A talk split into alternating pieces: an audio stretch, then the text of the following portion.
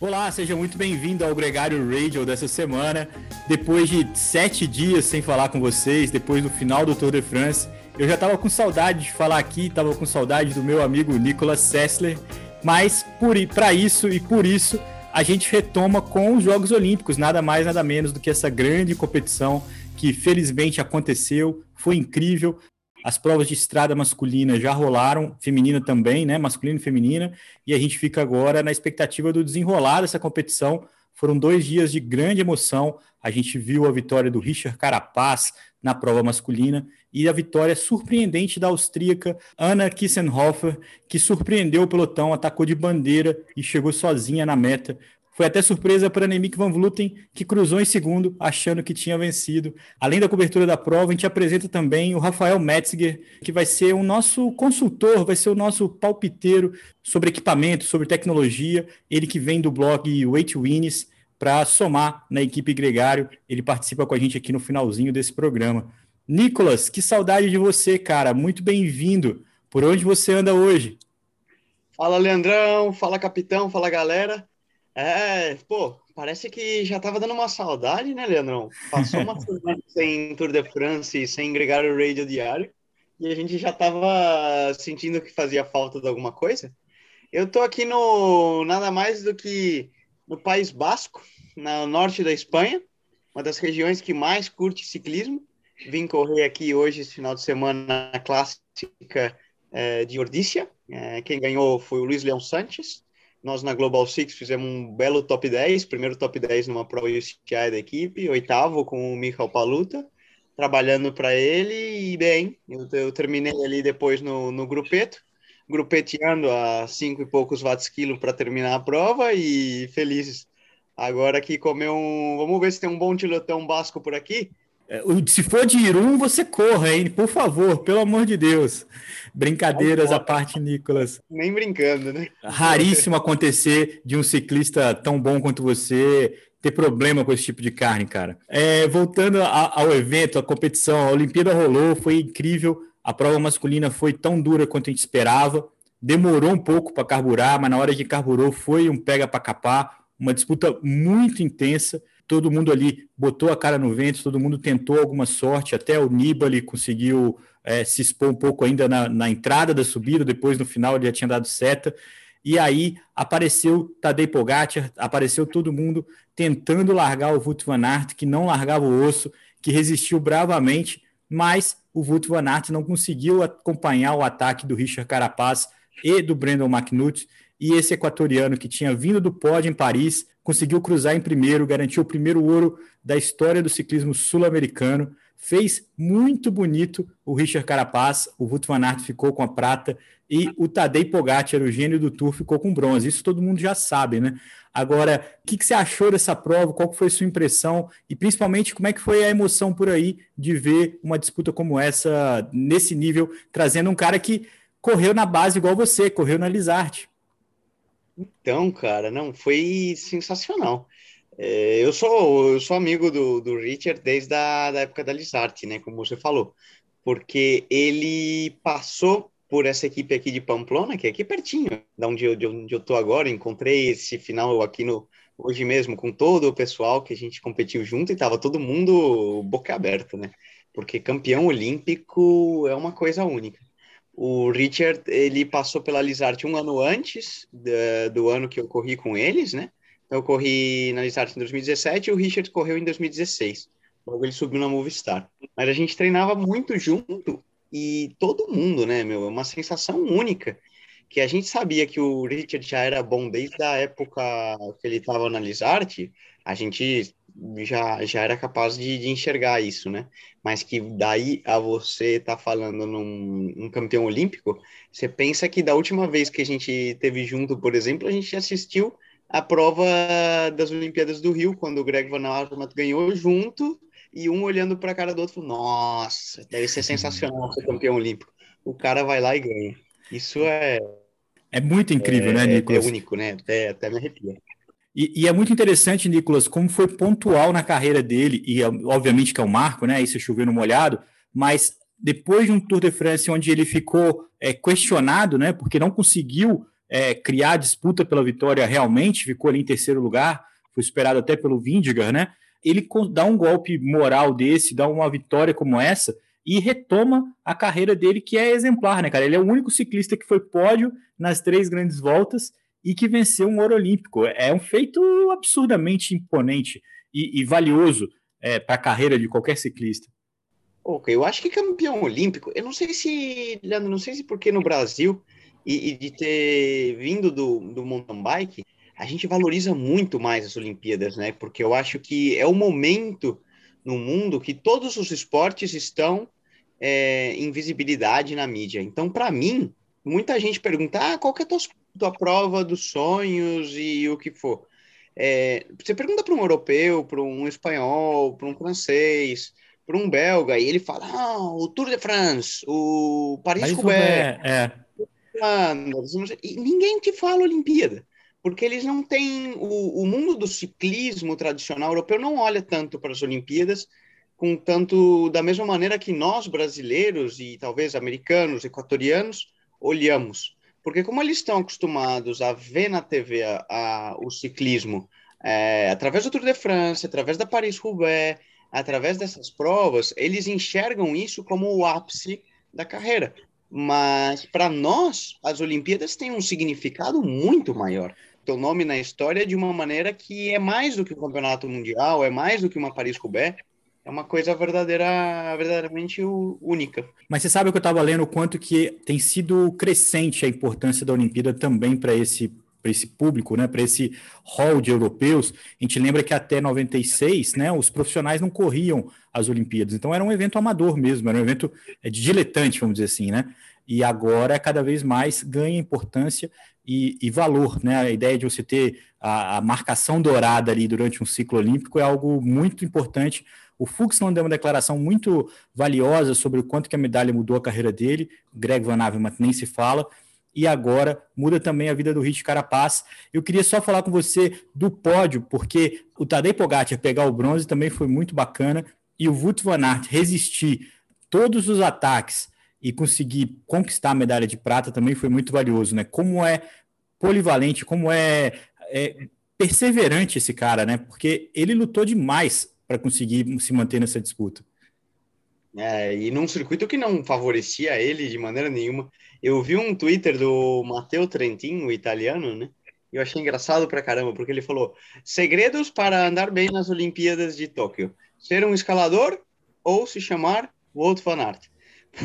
porque, é muito isso, né? É, é, você olha para todos os outros atletas e porque era um circuito muito duro.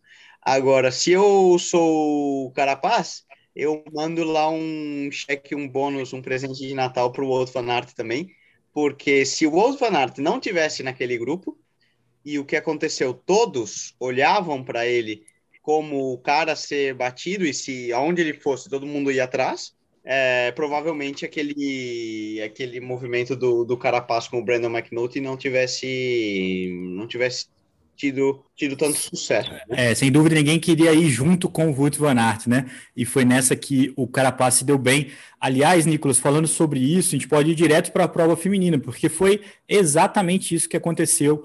O favoritismo holandês deixou a prova ligeiramente controlada, ninguém tentava demais porque não queria ir junto com elas. Elas também, só a Annemiek van Vleuten tentou ir sozinha, e isso fez com que uma fuga que nasceu xoxa, de bandeirada ali, aquela fuga é, protocolar, com cinco ciclistas, fosse abrindo, abrindo, abrindo, chegou a ter 10 minutos, 11 minutos de vantagem, ficaram só três ciclistas, depois uma delas atacou, ficou sozinha, as outras duas foram alcançadas só no finalzinho, mas quando todo mundo já sabia que o pelotão já não pegava mais a líder, a vitória ficou com a austríaca, como a gente falou, com a Ana Kissenhofer, uma mulher, Nicolas, que não tem uma equipe profissional desde 2017, que é PhD em matemática, uma mulher que não estava classificada para os jogos. Quem classificou para os jogos foram as irmãs que, a atual bicampeã austríaca, e por uma decisão de confederação, decidiram levar ela para a prova.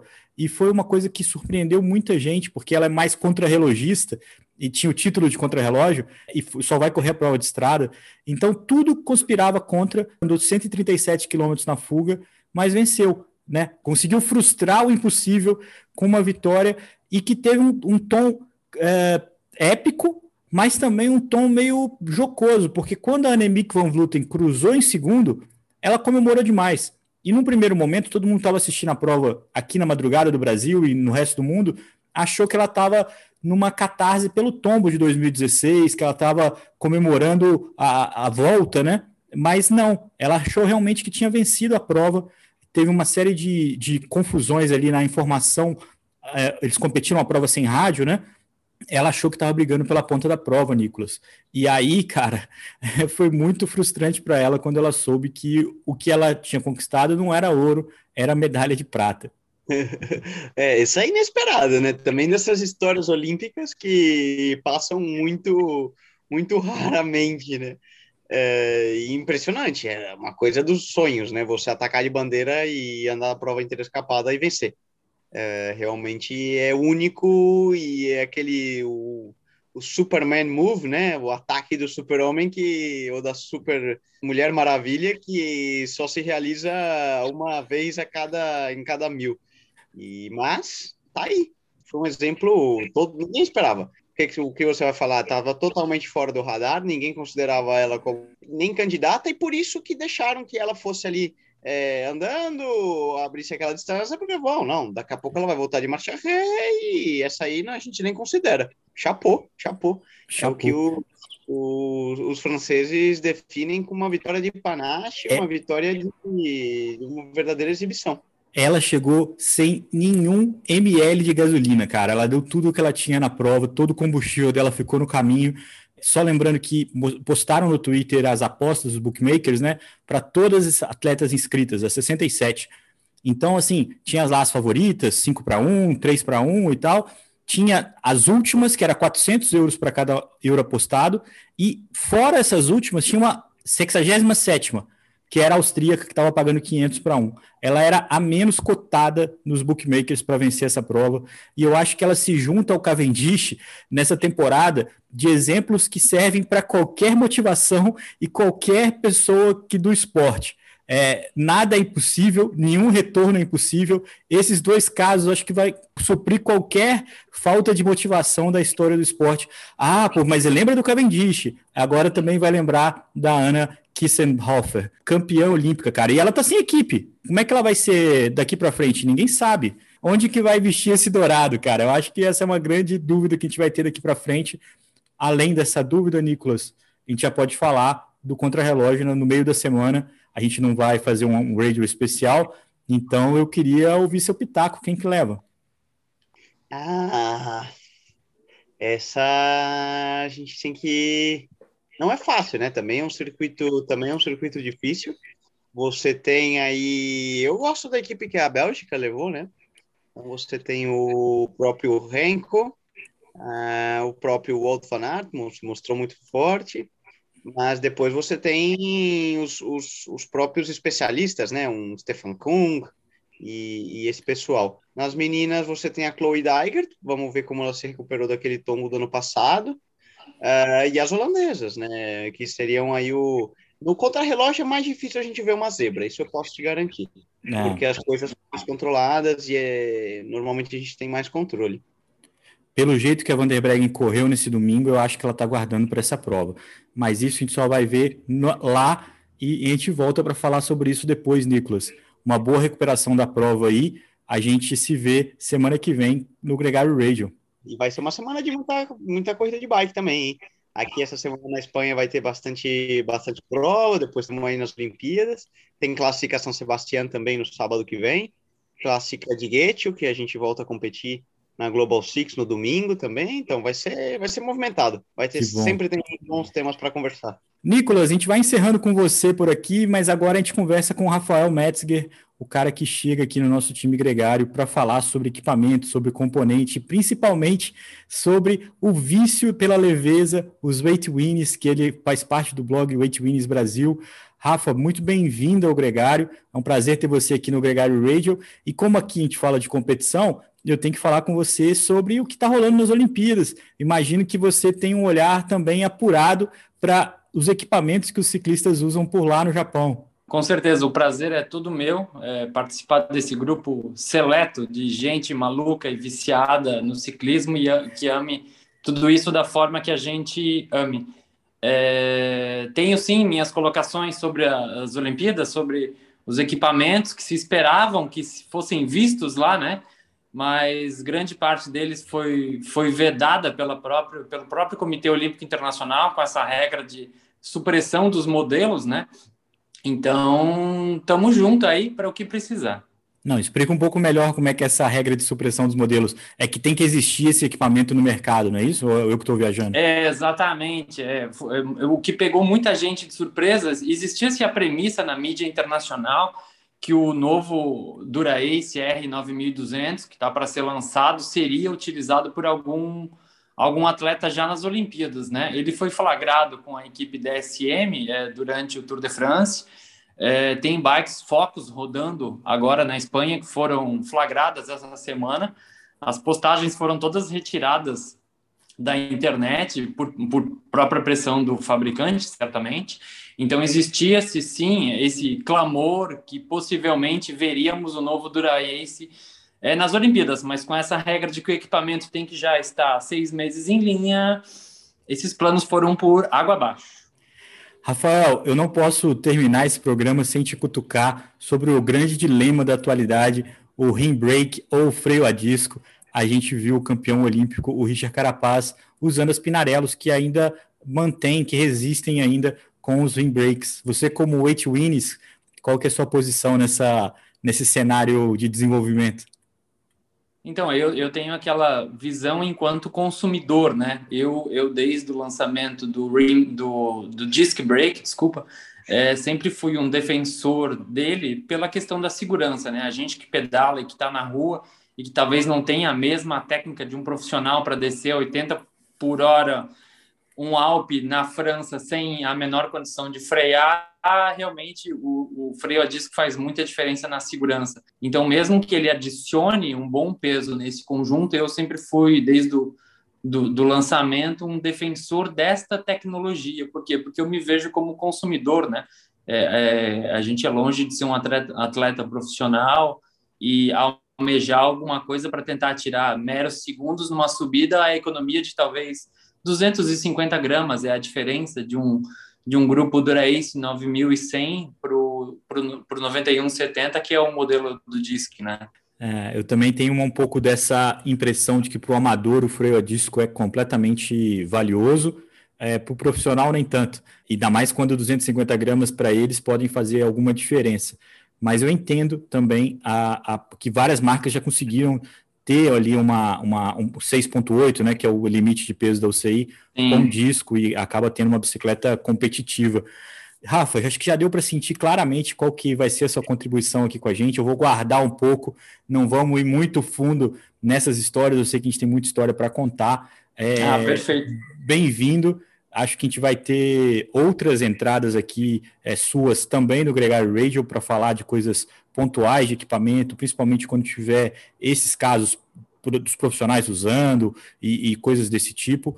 E fiquem ligados, quem está ouvindo a gente aqui agora, fique ligado porque o Rafael vai participar de outros programas aqui com a gente, vai ter uma coluna, a Bike Porn, e vai ser um assunto que todo mundo que gosta de pedalar, que gosta de equipamento, gosta de falar sobre isso. Eu não tenho, não tenho a menor dúvida de que vai ser um grande sucesso. Então, bem-vindo, Rafael. Nem vou me despedir, vou te desejar bem-vindo ao time Gregário. Prazer é todo meu e me sinto abraçado. Valeu, cara. Ah, só lembrando que nessa segunda-feira e no próxima terça-feira, o MTB PES vai acompanhar as provas do mountain bike olímpico, então vai ter uma live com a Vivi Fevari, com a Marcela Told, e na sequência esse programa também vai para o podcast, então se você gosta de mountain bike e principalmente se você também está na torcida pelo Avancini, fique ligado no podcast do MTB PES. Um grande abraço e até domingo que vem.